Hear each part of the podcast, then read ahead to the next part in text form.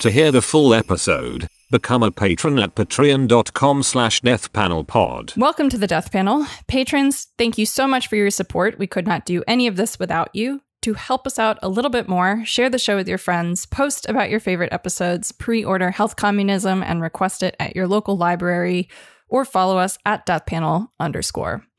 So, last week on March 29th, the House Oversight Committee held the first hearing about Medicare for All in quite a while.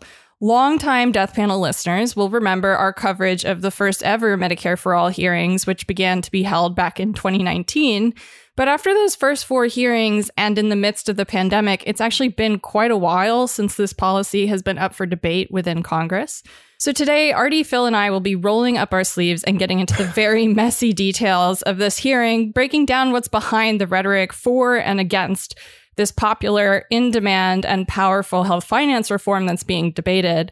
And we'll be looking at how the conversation around Medicare for All has shifted, changed, evolved, or frankly stayed exactly the same since 2019. Yeah, right. it, I was gonna say, for those who missed Death Panel classic flavor, uh, here it's, it is. It's interesting because I mean, it, it's interesting that you say that because I mean, I think some parts of this conversation have really evolved. Others, I think it's almost not even like it's stuck in the 2020, uh, you know, election cycle Medicare for all discussion. It almost feels like the sort of extended hangover of the ACA conversation, like the Affordable Mm-hmm. Care Yeah, Act it does.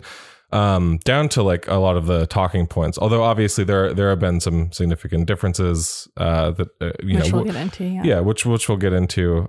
But I do think it's important to state from the the start on this, you know, respectfully. I got first of all, I'm glad that these hearings happened, but I also have to Yeah. say respectfully, it's about fucking time. Right. Like we, it's been a long time. The whole course of the pandemic is has is as we have been saying on the show over, over and over.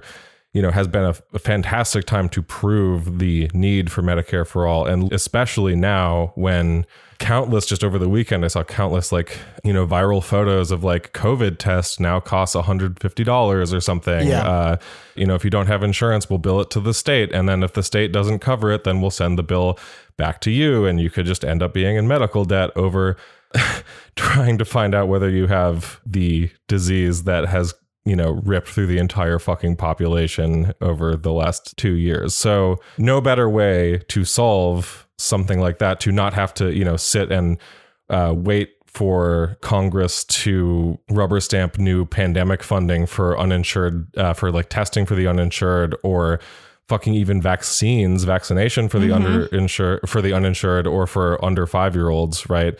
Uh, no better way to solve all of that needless bullshit really than Medicare for all Absolutely. Well, yeah, I, I do think that the timing of this hearing is kind of interesting because one of the things that we didn't see like during you know the last two years of the pandemic something that I- i'm sure that all three of us wish that we would see is that you know maybe this would be you know a possibility of let's have some sort of temporary program that sort of you know creates a test case for you know Medicare for all. Um, but instead, what we got was the sort of justification that we're doing crisis policy making. We have to like patch the systems, pa- patch the holes in the system that exist, Right. right? And now, lo and behold.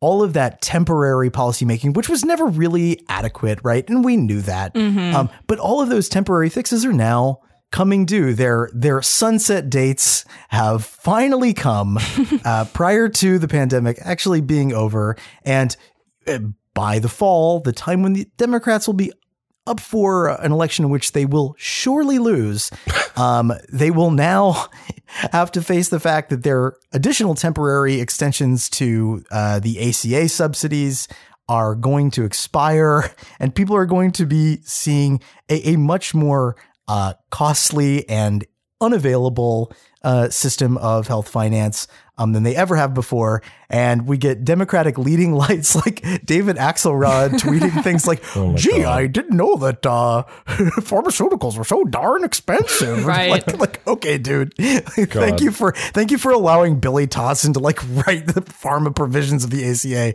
Great job. Right, absolutely. And I mean, I feel like right my baseline takeaway was just in watching this hearing now, I watched it 3 times in one week. And my number one frustration is that it really felt like the case for Medicare for all even though it's brutally very self evident right now, right? It's really suffering under the thumb of the kind of rhetoric that we've seen around the Affordable Care Act since the early 2000s.